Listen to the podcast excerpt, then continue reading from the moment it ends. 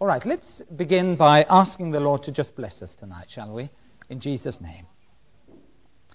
Father, I just put the love of Jesus on this whole congregation, and I receive it myself tonight, Lord. And Father, we just ask that the love of Jesus will flow between us in a wonderful way. And Father, we've croaked out our praises to you tonight, Lord, and without a piano, without any musical instruments, and Father, we just thank you that you love us so much that you delight in any little gift, any present that we can give you. And Father, we thank you for the grace that receives even praise like ours, Lord, and you receive it gladly and welcome it. Father, with all our hearts, we just say how much we love you tonight. And Father, we're so grateful that you are who you are. Oh, hallelujah. Father, we thank you that we have a God whose heart of love beats in the universe.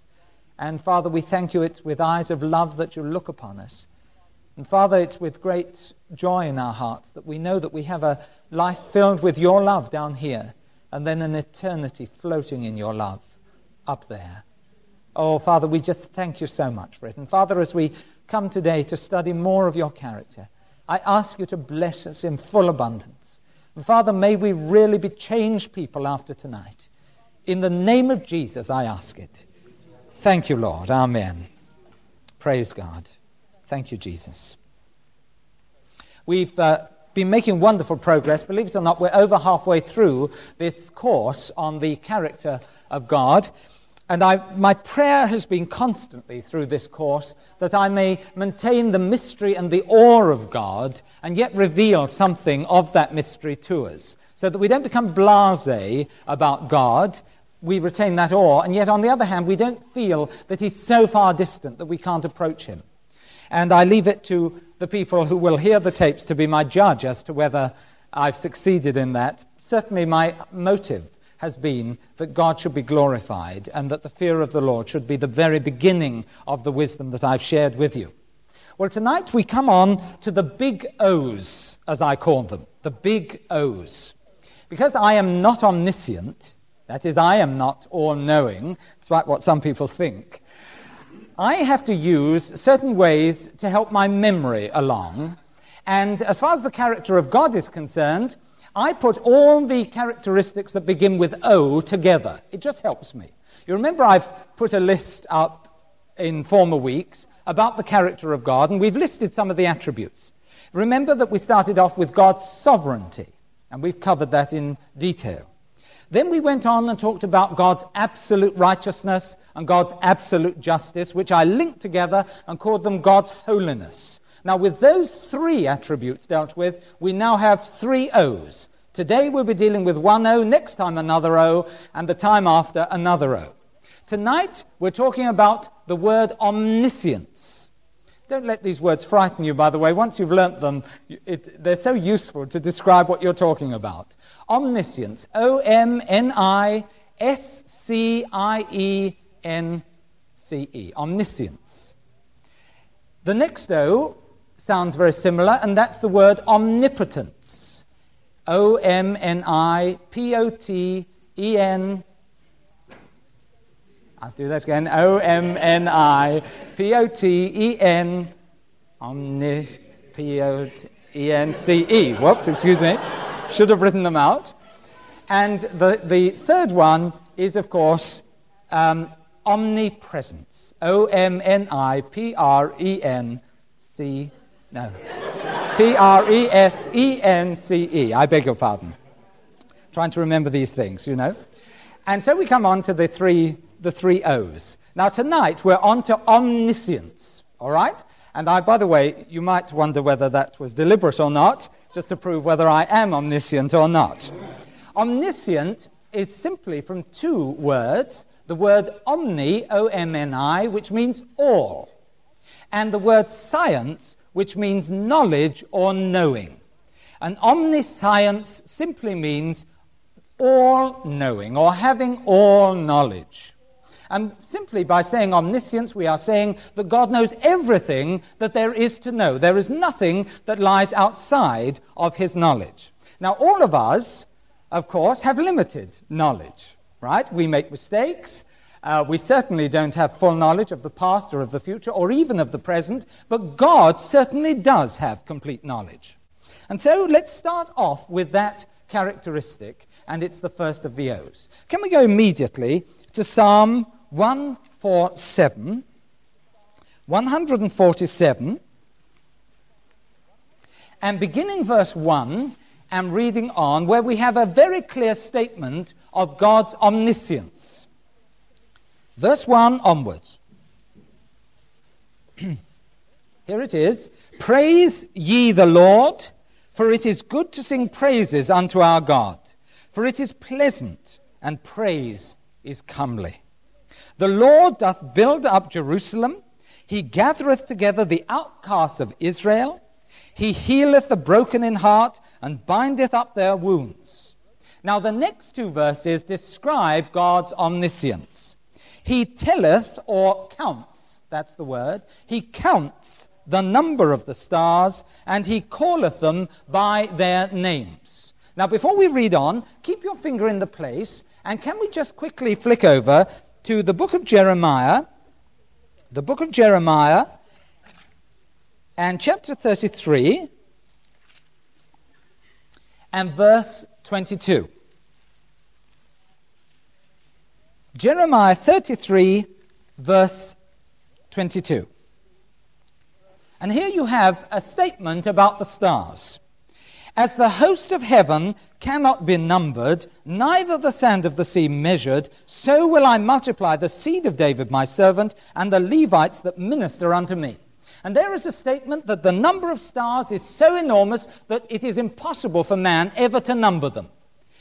Do you know that the present estimate of the number of stars is, they put it in general terms. That is, that it's hundreds of billions of stars. And if every man on the face of this earth started to count stars and spent one second counting each star, he wouldn't have years enough before uh, he actually died, and he wouldn't have finished with the number of stars that are left. The number of stars is so enormous that man cannot conceive of the number. The bigger the telescopes they build, the bigger the radio telescopes, then the more stars they find. They find further galaxies. And each galaxy has so many stars, they can't count the number of stars that are contained within that galaxy. And yet, I want you to know something. 200 years ago, scientists were saying that the number of stars was only 1,022. They'd sort of counted up, and it was 1,022. 200 years ago, 1,022 stars was what the official scientific textbook said. Some of them said it was 1,056, and there was some disagreement between those two. Jeremiah was written 2,500 years ago, and he got it right, that there were so many that man couldn't count them. All right, Back to Psalm 147, man can't count them, but look what it says about God in verse 4.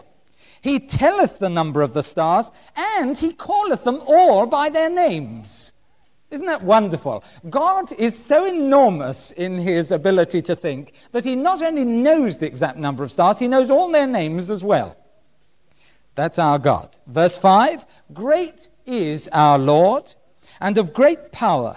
His understanding is infinite, or his understanding has no limit, which is a statement of God's omniscience. He knows everything, and there's nothing that is beyond the limits of his knowledge. Now, that's one statement of omniscience. A very lovely statement of omniscience is found elsewhere. If we go to 1 Samuel 2, 1 Samuel 2, and verse 3, we come again to this lovely prayer of Hannah. Right? This, this woman really knew her God when she prayed. And we've seen other characteristics from this prayer, but let's have a look at verse 3. 1 Samuel chapter 2 and verse 3. She says this Talk no more so exceeding proudly. Let not arrogancy come out of your mouth, for the Lord is a God of knowledge, and by him actions are weighed. Except in the Hebrew, it doesn't say that God is a God of knowledge or the Lord is a God of knowledge. What it says is that the Lord is a God of knowledges. And you have an S on the end. And whenever the Hebrews did that, it meant he had full knowledge.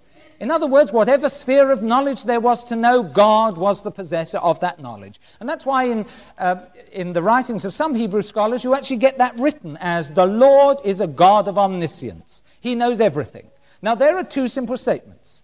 By the way, there are so many statements about God's omniscience, I've had to choose very, very carefully tonight. All right, now having said that, that I have to tell you is as far as most people go. They simply say, well, isn't that nice? God knows everything, and they stop right there. But I'll tell you that. I'll tell you something. If you stop at that point, you miss the awe and the wonder of what omniscience is all about. For me, omniscience is one of the most comforting of all the characteristics of God. And therefore, what I want to do is to have a look at omniscience under four major headings. The first two are obvious, the last two are not quite as obvious, but they're very comforting. First of all, let's take the first heading that I've got. And this is part of the definition of omniscience. And it says this that God knows all events, all actual events that will take place or have taken place in the history of the earth. He knows all events, past and present and future. He knows the whole lot. There is no event that has occurred or will occur or is occurring that God doesn't know utterly. Let's see a simple statement of it. Let's go to the book of Isaiah and 46, chapter 46. Isaiah 46 and verse 9 and verse 10. And here's a lovely statement, one of many that says the same. Right? Look what it says. Remember the former things of old, he says, for I am God and there is none else. I am God and there is none like me, declaring the end from the beginning and from ancient times the things are not that are not yet done, saying, My counsel shall stand, and I will do all my pleasure, saith the Lord. And what this says is God stands at the beginning and he declares the end. In other words, he looks right down through history and he knows exactly the way that history is going. And let me tell you this if God knows the beginning and God knows the end, he knows everything in the middle as well. That's good news for us, isn't it? All right, another quick statement just over the page in chapter 48 says the same thing, verse 3. Isaiah 48, verse 3 I have declared the former things from the beginning, and they went forth out of my mouth, and I showed them. I did them suddenly, and they came to pass. There it is. We may not know what is going to happen in the future, but the good news for us is that God does and that He always has known everything. Isn't that very comforting when you think about it? And so God knows everything that's happened in the past in full detail. No matter what the history book says, He knows the truth. Hallelujah. He knows everything that's going on in the present. He knows everything that's going on or will go on in the future. Therefore, we are able to say this that God knows my past and He can cover it. He knows my future, and I don't have to worry about that. And that's why our Bible contains vast sections of, first of all, history, and it's correct history. The only correct history book ever written is the Bible, right? Really is. And it's full also of prophecy, those two wonderful things. You know, don't you, that I've done over 35 tapes on prophecy, over 40 hours solidly on prophecy. And we all know that God knows the future. Without a shadow of a doubt, He knows everything in the future. And we've seen example after example of how God said it and it came to pass. You think of the birth of Jesus. 700 years before Jesus was born, God knew all about the Roman emperor. He knew all about the order that went out that all people should you know, be counted and the tax and all the rest. He knew all about it. And he knew that Mary would be pregnant at that time and that would, she'd be away from home and that she'd visit this small, insignificant place called Bethlehem Ephratah. And so, 700 years before, he says to one of the prophets, by the way, just note it down, will you? That Bethlehem's going to be the place where Jesus is born. If Jesus had been premature, it would have been wrong. If Mary had decided to wait for a few years until they'd saved up for their mortgage, it would have been wrong. But God knew the events, and in his omniscience, he was able to say, This is the, exactly what is going to happen. Oh, it's very comforting. And God often uses omniscience to assure people that he knows everything, you know, and that they aren't to worry. Do you remember when King Saul was called? Do you remember that? And God said, Saul, you're going to be king. And Saul says, What, me? He says, I'm from the smallest tribe in Israel, the tribe of Benjamin, and I'm from the smallest family of the smallest tribe. Are you kidding? I'm going to be king? And God, he says, Yes. And to prove it, God uses his omniscience. Let's just have a look at that in 1 Samuel chapter 10. This is very comforting to Saul. 1 Samuel chapter 10 And I know today, in, with modern New Testament prophecy, it's very comforting when you're beginning on a ministry and you think, Lord, I'm not sure that I'm the chap. I mean, a Bible teacher and I can't even spell. And am I the chap to really do this? You know, I'm sure you should have someone who can spell from memory and things. And yet God says, I'll tell you what the future is going to hold. And very often he reveals the future. In verse 1, look what happens. Here's his official anointing. Then Samuel took a vial of oil and poured it upon his head and kissed him and said, Is it not because the Lord hath anointed thee to be captain over his inheritance? And here is a little bit of his omniscience coming out. When thou art departed from me today, then thou shalt find two men by Rachel's sepulchre in the borders of Benjamin at Zelzah. And they will say unto thee, The asses which thou wentest to seek are found. And lo, thy father hath left the care of the asses, and sorroweth for you, saying, What shall I do for my son? Then shalt thou go on forward from thence, and thou shalt come to the plain of Tabor, Tabor, and there shall meet three men going up to God to Bethel, one carrying three kids, and another carrying three loaves, and another carrying a bottle of wine. And they would salute thee, and give thee two loaves of bread, which thou shalt receive of their hands. Very detailed, this. After that, thou shalt come to the hill of God, where is the garrison of the Philistines, and it shall come to pass, when thou art come thither to the city, that thou shalt meet a company of prophets coming down from the high place with a psaltery and the tabret, and a pipe and a harp before them, and they shall prophesy. And the Spirit of the Lord will come upon thee, and thou shalt prophesy with them, and shalt be turned into another man. And here, God isn't ordering the way. God is simply saying, I know exactly what's going to happen. I know exactly who you're going to meet and what they're going to have in their pockets. I know everything about them. And so, to show you that I haven't made a mistake in picking you, I'm just going to tell you that I know everything, the end from the beginning. Isn't that lovely? By the way, do you know to, that God knows exactly the people you're going to meet tomorrow? Right? He knows exactly what you'll be doing in 20 years' time. He knows exactly where you'll be in 50 years' time, and we all know where you'll be in 100 years' time. now, isn't that wonderful to know it? So nothing ever surprises God. He has complete knowledge. Have you ever had one of these deja vu experiences? Do you know what I mean by a deja vu? Already seen. And uh, you, you come into a room, and it's quite an ordinary setting, and suddenly you think, I've been here before. She was sitting there with her shoes off. Right? The little boy had the porridge on his head. It's exactly the same. And you've seen it before. Now, no one understands where deja vu comes from. A few scientists have a little theory, you know, that there's a slight delay between a vision going into the eyes and being received by the brain. And that fifth of a second means that you see it twice. And so you think, oh, I've seen this before. I'm not convinced by that.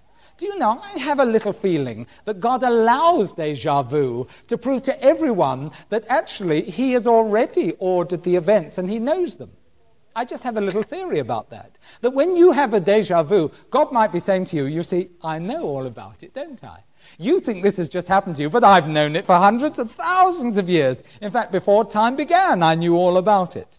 And now, whenever I get a deja vu, I always have a little smile on my face. And I say, Lord, was that you? Now, I don't know whether it was God, but I have a little feeling it was.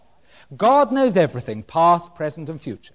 That's why the book of Revelation is written the way it is. Let's turn quickly to Revelation chapter 1. Revelation and chapter 1. And in verse 1, this is what it says The revelation of Jesus Christ, which God gave unto him to show unto his servants things which must shortly come to pass. And he had sent and signified it by his angel unto his servant John. John, you're going to see things that will shortly come to pass, certainly in the next 2,000 years, and I'm going to show them to you. Right? If he had lived this long, it would have been a deja vu for him. except 2,000 years on. You know, there was a delay of 2,000 years between the thought coming into his head and then he actually seeing it. But there it is. And over in verse 19, this is what he's told to write. Revelation 1:19. Write the things which thou hast seen, that's past, and the things which are, that's present, and the things which shall be hereafter. Now that is omniscience. All of you know that. So let's go on to the second category of, that comes under the heading of omniscience. God not only knows all events, past, present, and future, but he also knows all beings, past, present, and future. All beings are known by him. Angels, all of them are known. Animals, all of them are known. Human beings, all of them are known. Plants, all of them are known. Inanimate objects as well, they're all known by God. And as far as living uh, people are concerned, God knows whether you're going to go to hell or whether you're going to go to heaven. He knows exactly which is it. He knows the full life history of every person in hell, in heaven, or present on the earth. He knows everything about them. And there is nothing that is not revealed about every person as far as God is concerned. And God doesn't only look at you at the on the outside, He knows everything about you internally as well. He knows every thought you've ever had. He knows all your motives. He knows every word that you've spoken. He knows every action that you've done. He knows everything about you, and he knows everything about every other person that ever has been or ever will be. Wonderful, isn't it? That's the full extent of God's omniscience. There's a beautiful statement of that in Hebrews chapter 4 and verse 13. In Hebrews 4 and verse 30, well, we'll read verse 12.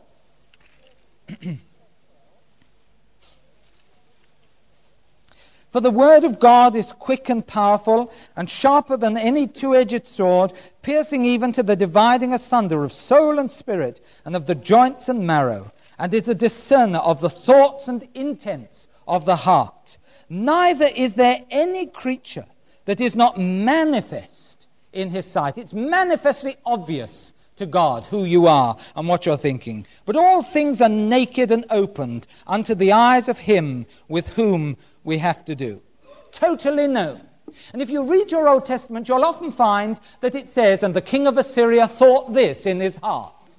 That's a lovely thing, isn't it?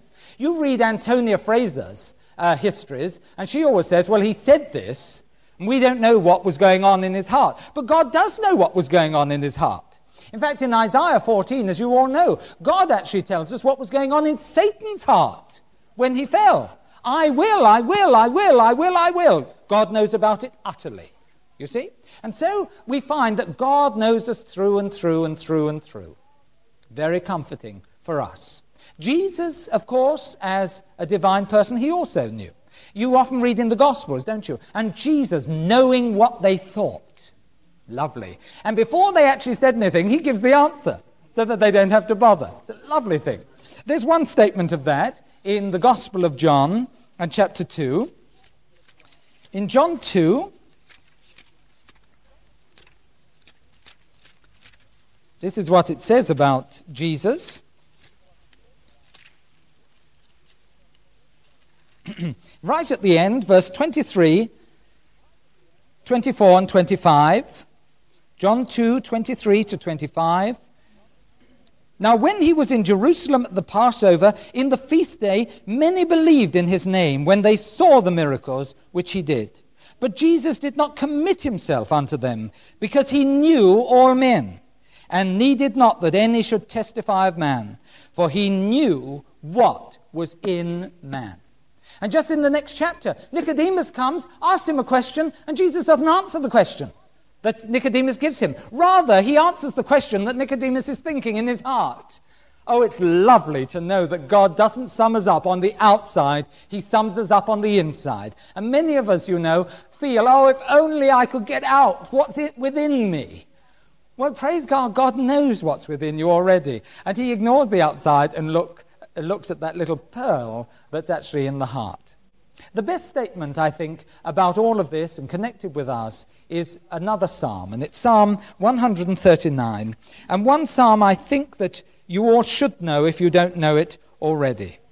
and when times are difficult and when people misunderstand you, but you know that your heart is right, it's lovely to turn to this little psalm. Psalm 139, Psalm 139, and verse 1. Psalm 139 and verse 1. Let me just read it out because it's a, a very comforting thing. O Lord, thou hast searched me and known me. Thou knowest my down sitting and mine uprising. Thou understandest my thought afar off. Thou compassest my path and my lying down, and art, art acquainted with all my ways. For there is not a word in my tongue, but lo, O Lord, thou knowest it altogether. Thou hast beset me behind and before. God's covered the past, and He's also got the future covered. And laid thine hand upon me. Such knowledge is too wonderful for me. It is high. I cannot attain it. Isn't that the most beautiful thing? And yet sometimes we act as if God doesn't know. Isn't it silly of us when we do it? Adam and Eve, you know, they thought that trees could hide them from God. They sinned and they hid behind the trees. And Jesus came out, do you remember, walking in the garden in the cool of the day? And he just says, Adam, where art thou? He wasn't saying it because he didn't know. He was saying it because Adam hadn't fully realized what had happened. Things had changed. So Jesus, knowing they were hiding behind the tree, he says, Adam, where are you? And suddenly Adam realizes it never used to be like this. You know, when you're playing with your children, then you know where they are, right? and I'm playing the lion. You know, my children love it when dad is the lion. And, and of course, they can't keep still under the blanket that they're hiding under. they just can't. And I have to pretend I don't know where they are and all the rest. And that's what Adam and Eve were naively doing. But God saw them. God saw Cain murder Abel. Right? Cain looked this way and that, and no one was there. But God saw it all the same. You can't hide from God, He knows everything.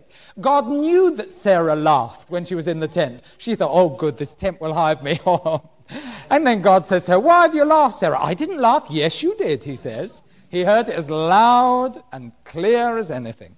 He saw Achan when Achan stole those goods that he shouldn't have stolen. Do you remember the golden bust? The golden statue that he took, and the silver that he took, and that Babylonish garment, you know, from Pierre Cardin of Babylon. he, uh, he saw it all. And all he has to do is reveal it to Joshua so that Joshua soon sees who the person is that's caused the problem. God may be invisible to us, but we're not invisible to him. And the quicker we realize it fully, the better.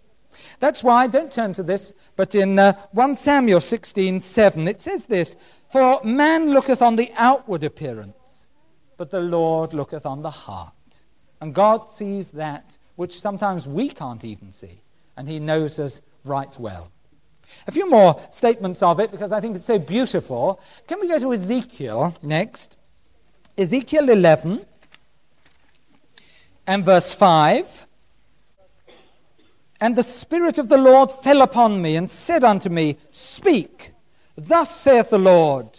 Thus have ye said, O house of Israel, for I know the things that come into your mind, every one of them, says God. He knows all creatures, past, present, and future, and knows them utterly. And beloved, let me tell you something else. He not only knows you now that you exist, he knew you before you existed. Right? The last scripture I want to look up is Jeremiah chapter 1, as you would guess. Jeremiah 1 and verse 5. Before I formed thee in the belly, I knew thee, he says. Before I formed you in the womb, I knew you utterly. Marvelous. Before we were conceived, he knew us totally. And before thou camest forth out of the womb, I sanctified thee, and I ordained thee a prophet unto the nations. Do you see how extensive this omniscience is? And have you ever thought of this as well? The universe is so vast that compared to the universe, I'm just an infinitesimal, minuscule bit of dust. If God weren't omniscient, he wouldn't know that I was here. I'm so small. Or if he did know I was here, he might lose me. Have you ever tried to carry about one little speck of gold dust. Ever tried to do it? I bet you lose it. None of us would lose a huge gold shield that we were carrying under our arm, but a little speck of gold dust be so difficult. We'd be saying, "Oh, I've dropped it. Where is it?" And you wouldn't know where it was. And compared to the universe, we're smaller than that speck of gold dust. But because God is omniscient, the good news is that He is quite capable of finding us, knowing us, and looking after us. Isn't that good news? Hallelujah. Praise you, Lord, that you're omniscient. All right. Again, most people would stop right there. But I can't stop right there because omniscience is even more wonderful than that. Let's have a look at the third category. And this is something that many people overlook. Number three, God not only knows every actual event and everything that really has taken place, He knows every possible event as well. Now, you think about that. He doesn't only know what's actually happened, he knows what could have happened in every circumstance that there is. That's fantastic. You see, life is absolutely full of choices, isn't it? We all make choices in our lives. And once we choose in this direction, all the other choices are put out of, out of sight. Then, once we've chosen a particular path, then all sorts of other choices open up, and we have to make choices every day of our lives. Now, when we say yes, to one thing, we're not saying yes to something else. And many of us say, oh, if only I had. Have you ever said that? Oh, if only I'd. I wonder what would have happened if I had instead of what I did do. Or we say, why did I do that? Oh, the foolish thing that I've done. And sometimes we wonder, what would have happened? I wonder, what would have happened if I hadn't gone to university? I was converted at university. What would have happened if I hadn't gone there. One of my friends was converted at university, and part of his testimony is this. He says, I was rejected by every university in sight. And then I did better in my A levels than everyone thought. And when my results came through, he said, I sent telegrams off to every single university, and they still turned me down. So he, he said, Right, I chose one university, and it was the one I went to. And he said, I sent them a telegram every day until finally they rang me up and said, All right, come along. now he comes along, and he was converted. But what would have happened if he hadn't been so determined? It's worth thinking about. What would have happened if I'd been disobedient to the Lord and not come to Chichester but gone to London, which is where I wanted to go? What would have happened? Well, I don't know. What would have happened if you hadn't lived in Chichester but had moved to wherever you wanted to go? What actually would have happened? What would have happened if Hitler had died as a child? What would have happened? What would have happened if J.F. Kennedy hadn't been assassinated? What would have happened? Well, we can only make conjecture. But the great news is that God doesn't make any conjecture. He knows what would have happened. Now, isn't that fantastic? He knows what would have happened in every single choice that we could have made. I mean, it's quite amazing. You think of the Titanic. Say the Titanic had missed the iceberg. Right? Do you know that God would have known exactly how long those people would have lived, what they'd have achieved in their lives. He knows it now. In fact, they died on the Titanic. But if they hadn't died, God knows exactly what they would have achieved. Sometimes in the fellowship here, people make jokes, you know, and we have them occasionally, and they know. They know that I'm writing my Bible notes, you know, and I've been on them six years and I've still got a long way to go. And so the joke comes out, you know, well, isn't it wonderful, brothers and sisters, that we're all going to be raptured? Well, all of us except for Roger, because he won't have finished his Bible notes by that time. And out it comes. Do you know, the marvelous thing is this that say the rapture occurs tomorrow, God will know what would have happened if it hadn't occurred tomorrow. And he would have known how much work I would have put into my notes and how many I'd have got through, and he'd have known the exact time that I would have died. He knows not only the actual things, he knows every potential as well. Now, isn't that quite a staggering thought when you think about it? Wonderful. Therefore, nothing is surprising to God. He knows everything. And there are you saying, Oh, shall I do this or shall I do that? And God says, Well, I know what's going to happen no matter what you do. And more than that, He knows which way you're going to choose as well. Fantastic. Let's see one or two statements, two statements of this. Let's go to the Gospel of Matthew and chapter 11. Gospel of Matthew, chapter 11. What would, I, what would have happened if I'd married someone else when I was younger? What would have happened? The thought is appalling to me. But what would have happened? Well, God knows what would have happened. There we are. Matthew 11 and verse 20. Now, here it is. He doesn't only know actual events, he knows what would have happened. Verse 20 Then began he to upbraid the cities wherein most of his mighty works were done, because they repented not. Woe unto thee, Chorazin! Woe unto thee, Bethsaida! For if the mighty works which were done in you had been done in Tyre and Sidon, they would have repented long ago in sackcloth and ashes. You see that? He not only knows what happened to Sodom and Gomorrah, he knows what would have happened if Jesus had walked through the streets of Sodom and Gomorrah. Verse 22 But I say unto you, it shall be more tolerable for Tyre and Sidon at the day of judgment than for you. And there are different degrees of judgment, right, in the lake of fire, different degrees of it. And that's not the subject tonight, but there are, just like there are different degrees of reward in heaven. And thou, Capernaum, which art exalted into heaven, shalt be brought down to hell. For if the mighty works which have been done in thee had been done in Sodom, it would have remained unto this day. But I say unto you that it shall be more tolerable for the land of Sodom in the day of judgment than for thee. Now there's a statement. He knows what would have happened as well. Another one, and perhaps a clearer one, is Acts 27. We go through to the shipwreck of Acts 27. Do you remember Paul's on board? Paul knows that he's been called to preach in Jerusalem, so he knows that nothing actually can disturb this particular trip. Sorry, in Rome, I mean. He was going to Rome. And in verse 31, this is what Paul says. Here's the ship, right, being hit by winds galore out at, in the Mediterranean. And verse 31 Paul says this Paul said to the centurion and to the soldiers, Except these abide in the ship, ye cannot be saved. He says there are two choices. You either stay on board the ship and are saved, or you leave the ship and you'll perish. And that's the choices, and God has revealed it to him. But more than that, God knew which way they would choose. Because if you go to verse 22, he actually says which way they would choose. Verse 22 And now he says, I exhort you to be of good cheer, for there shall be no loss of any man's life among you, but of the ship. So there's the statement. God says, right, here are the alternatives. If you stay on board, you'll be saved. If you get off, you'll die. But I know that you're going to decide to stay on board. So I know everything in this situation. There we are.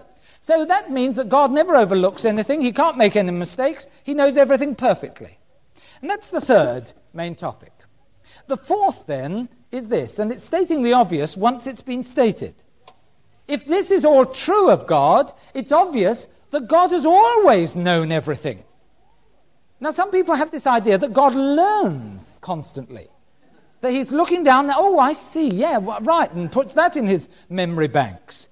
God doesn't learn anything. Do you know that God has never learned anything? Ever. God has never forgotten anything. God has never been taught anything. He's always known it. One of the attributes we'll be dealing with in a few months' time or weeks' time is the attribute that God never changes. Now, that means this that if God knows something today, he must always have known it. Otherwise, he would have changed. You see? So, God has never, ever, ever been taught anything in his life. There's nothing that God has said, well, how interesting, I didn't know that before. God knows everything that there really is to know. Go to Isaiah 40, and we'll see a statement of that. In Isaiah 40, I'm sorry we're dashing about in the Bible quite a lot tonight. In Isaiah 40, verse 13, it asks a question, and this question is exactly the same question asked in Romans 11:34. It's a quotation from Isaiah 40. And verse 13 who hath directed the Spirit of the Lord, or been his counselor, or being his counselor, hath taught him? With whom took he, he counsel? And who instructed him and taught him in the path of judgment, and taught him knowledge, and showed to him the way of understanding? And the answer is no one, of course. God knew everything that there was to know from the beginning. And when you read statements in the Bible of what God knows, you be careful you don't misread them.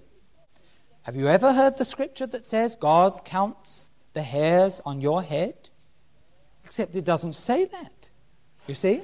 If it did, it would mean, oh, how many hairs has he got? And he said, oh, yes, one in some people's case, you know, and um, that's, um, yes, and, and oh, how many? That would be saying that God is learning as he counts. But that's not what it says. Now, let's read it carefully in Matthew and chapter 10. In Matthew 10 30, look what it says. It doesn't say he counts every hair on your head. What does it say? Look at this. But the very hairs of your head are all numbered. He doesn't count it, he already knows it. God intrinsically knows it from moment to moment, right? He knows we lose hair all the time, you know, right? I actually read a figure recently of how much uh, hair and skin and everything we lose during a year, and it's a phenomenal amount. It really is. It's many, many pounds of stuff flakes off us. And God doesn't keep recounting, sort of, oh, let's have a recount here. Hold on, that's another one God. God intrinsically knows it. He knows it automatically. You see? Totally automatically.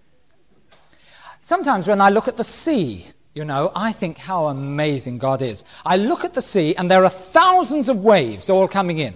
God doesn't only know how many waves there are coming in towards Bognor Beach, he knows how many waves there are at any split second on every ocean of the world.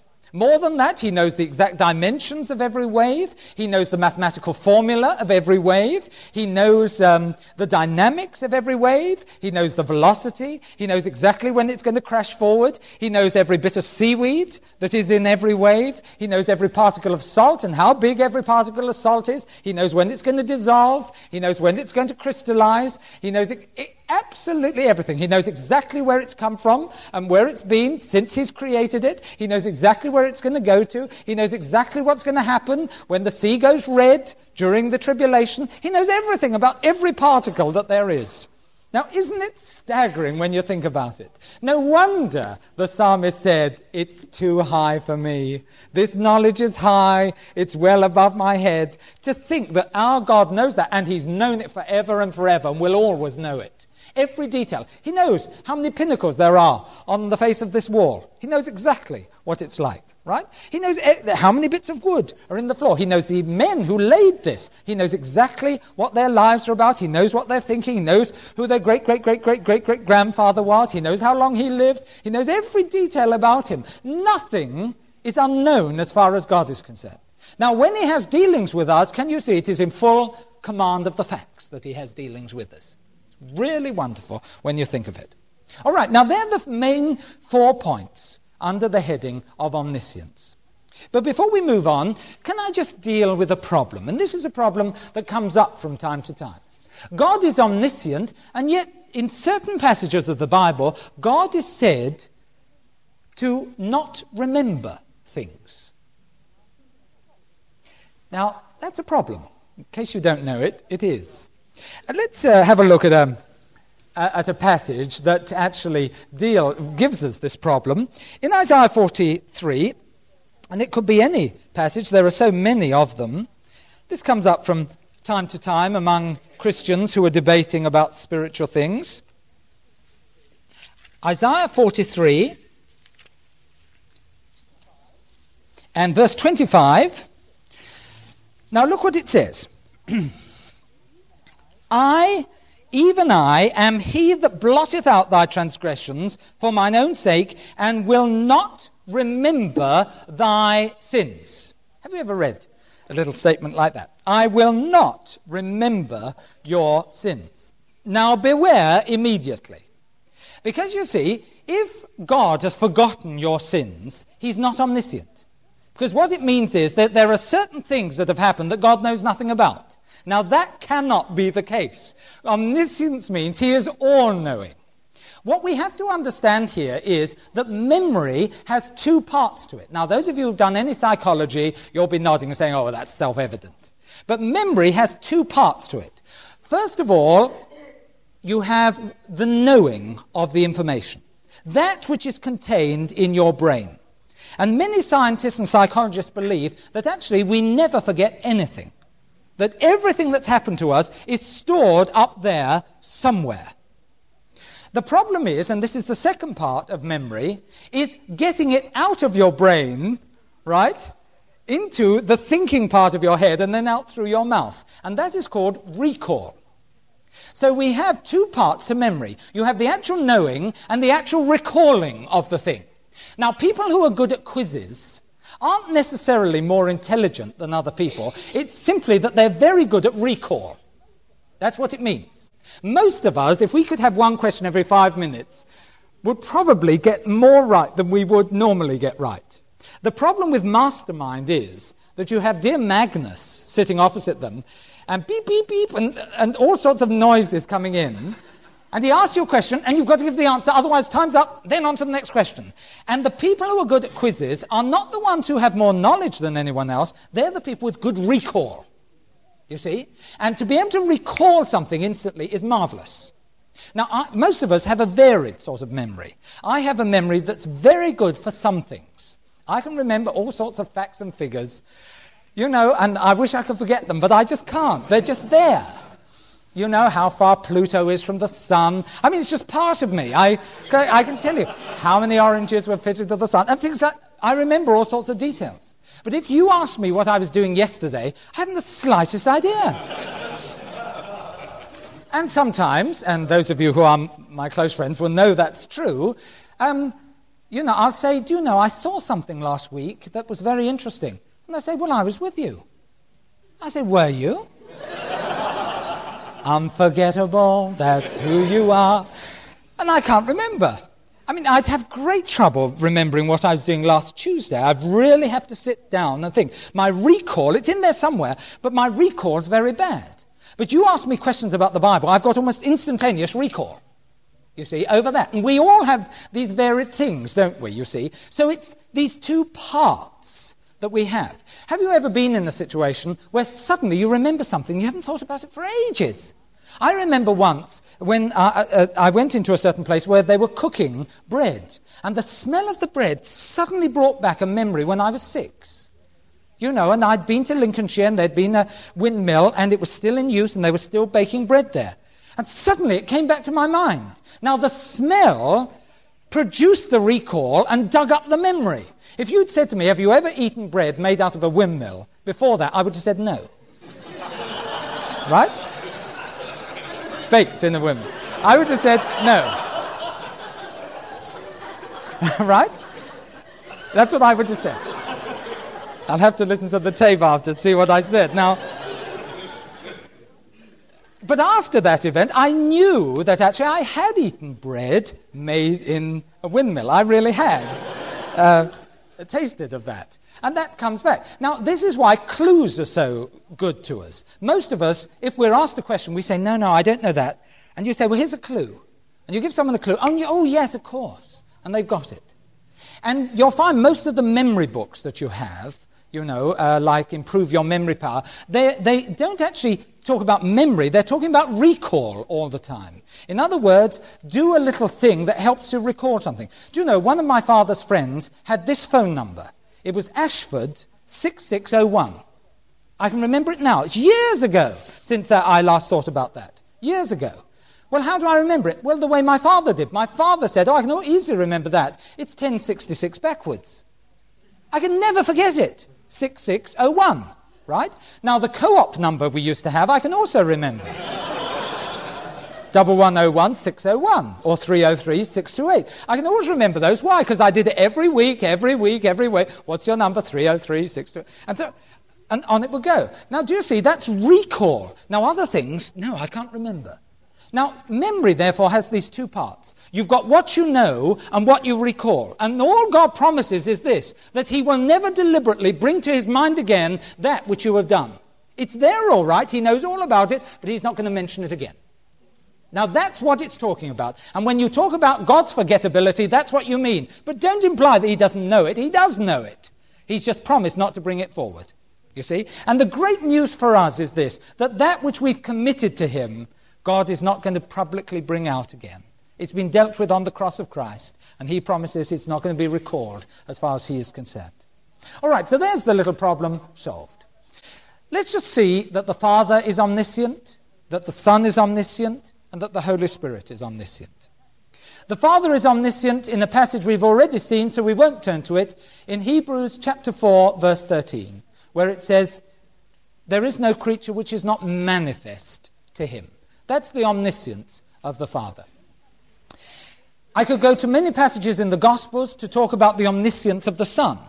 But let's go to this passage in 1 Corinthians. 1 Corinthians chapter 4 and verse 5. 1 Corinthians chapter 4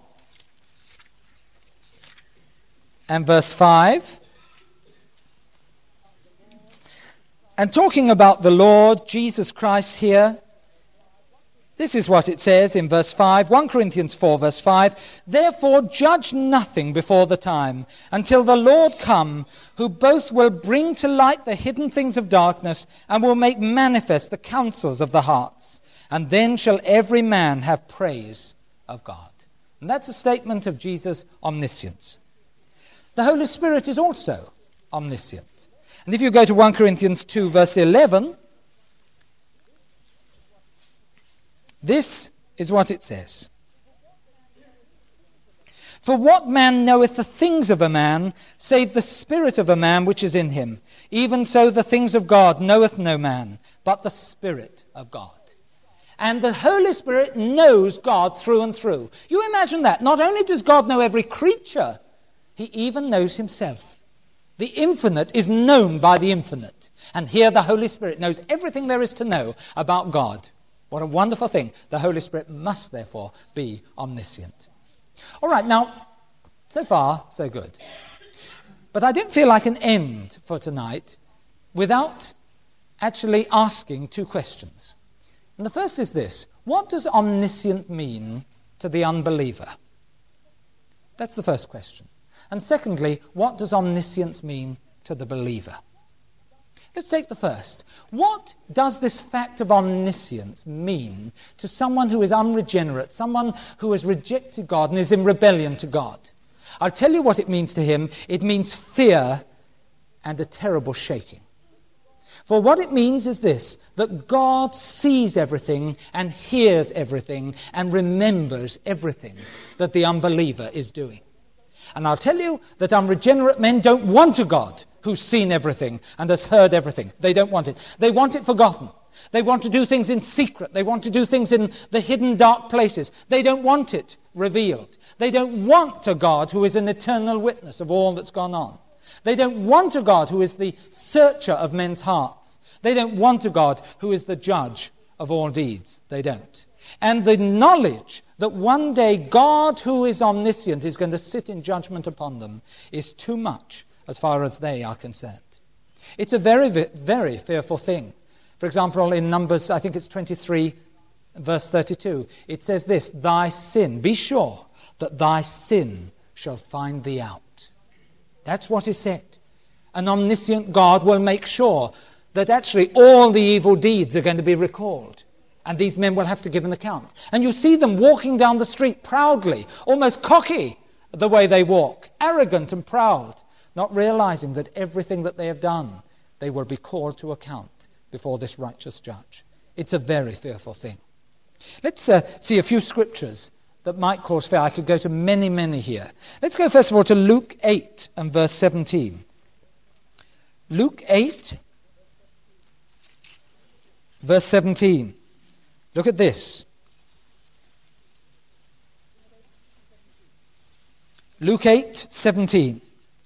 For nothing is secret that shall not be made manifest, neither anything hid that shall not be known and come abroad.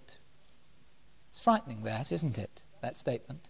There are many, many others. That which is said in secret will be shouted from the rooftops. They're the words of the Lord.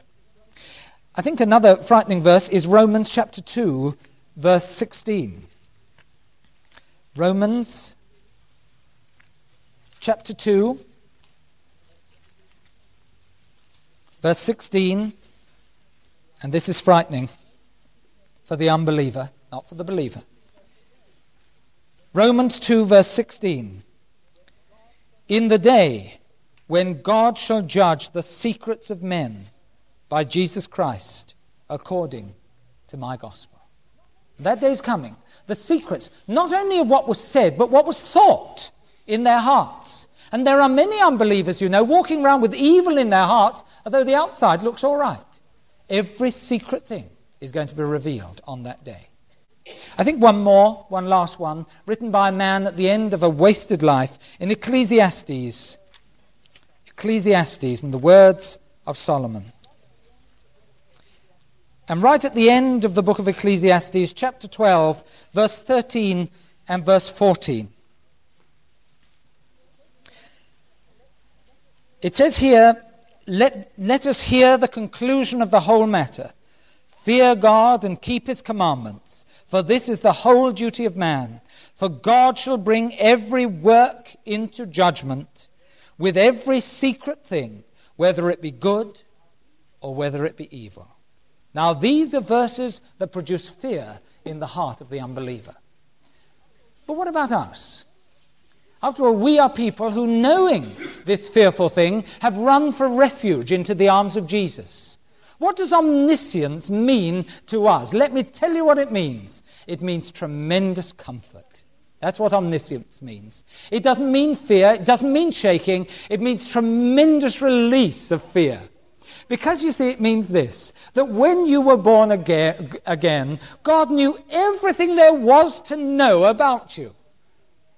He knew you through and through, or as the Bible says, He knew you right well. Very good. And so there's nothing secret, you see. And what it means is this that no talebearer can reveal anything about you to God that he doesn't already know. No one can go up to God and say, Excuse me, have you heard about Roger? God will say, Well, when did you find out? I've known for. he knows everything. No accuser can come along and say, I've got some news for you about that chap down there. God says, Oh, it's old news. Tell me something new.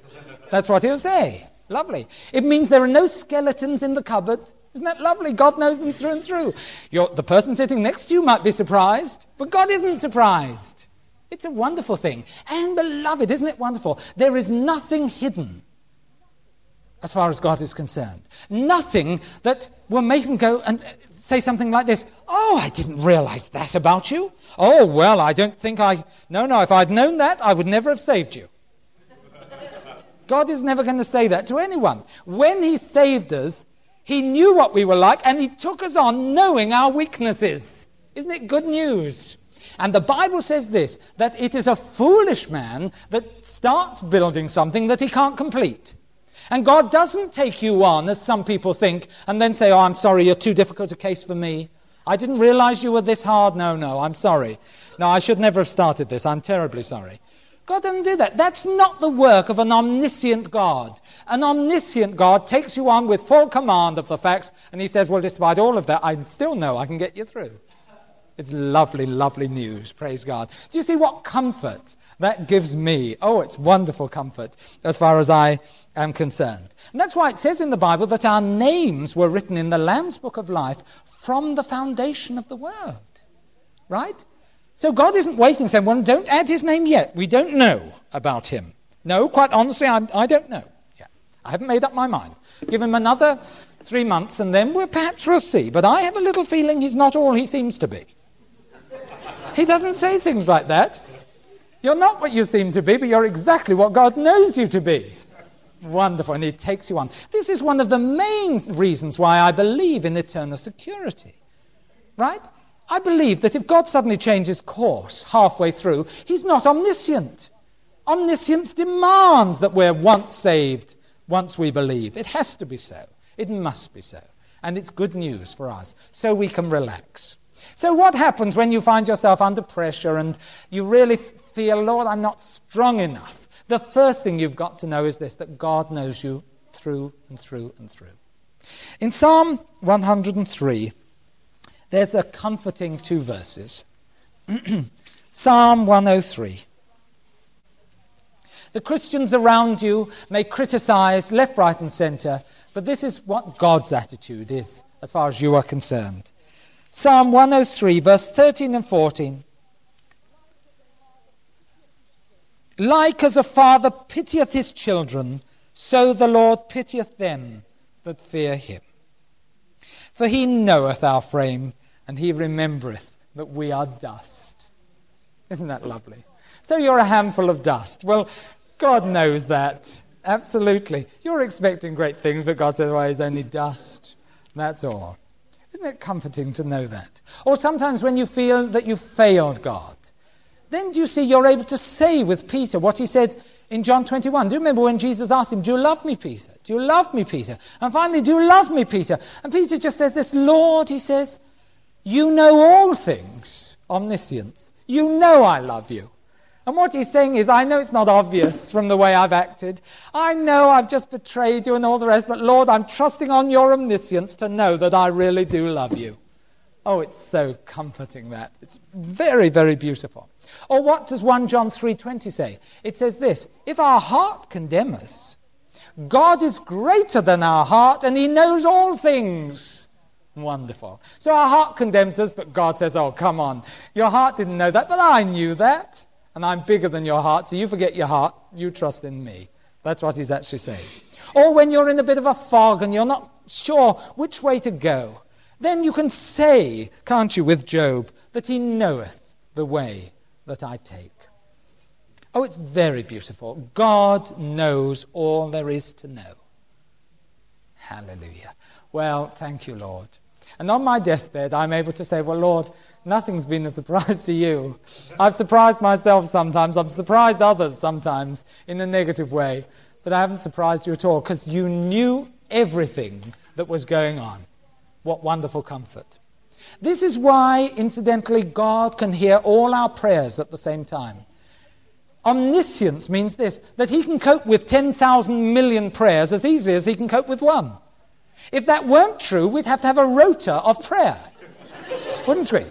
Oh, excuse me, I can't cope with it at the moment. Sorry, we're already engaged. There are only 16 lines open. All lines from Chichester to God are engaged. That's what would, would come. And say, well, it's Japan's turn this year. Um, you can book an appointment in 2018, and then I might have two seconds to hear you.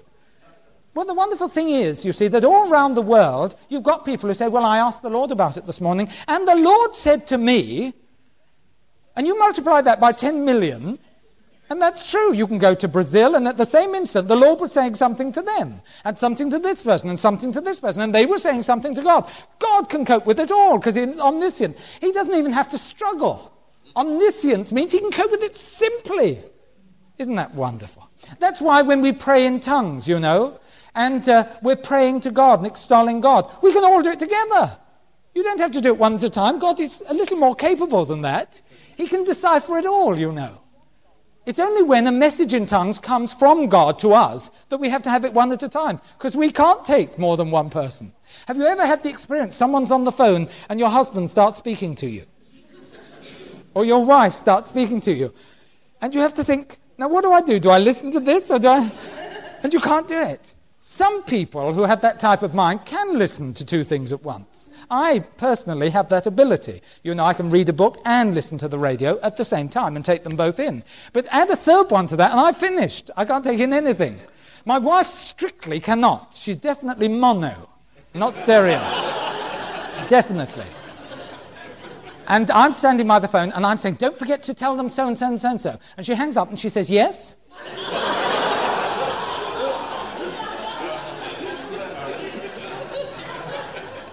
God isn't like that at all. It's good news as far as we're concerned. God isn't like it. God can take in everything and He knows everything.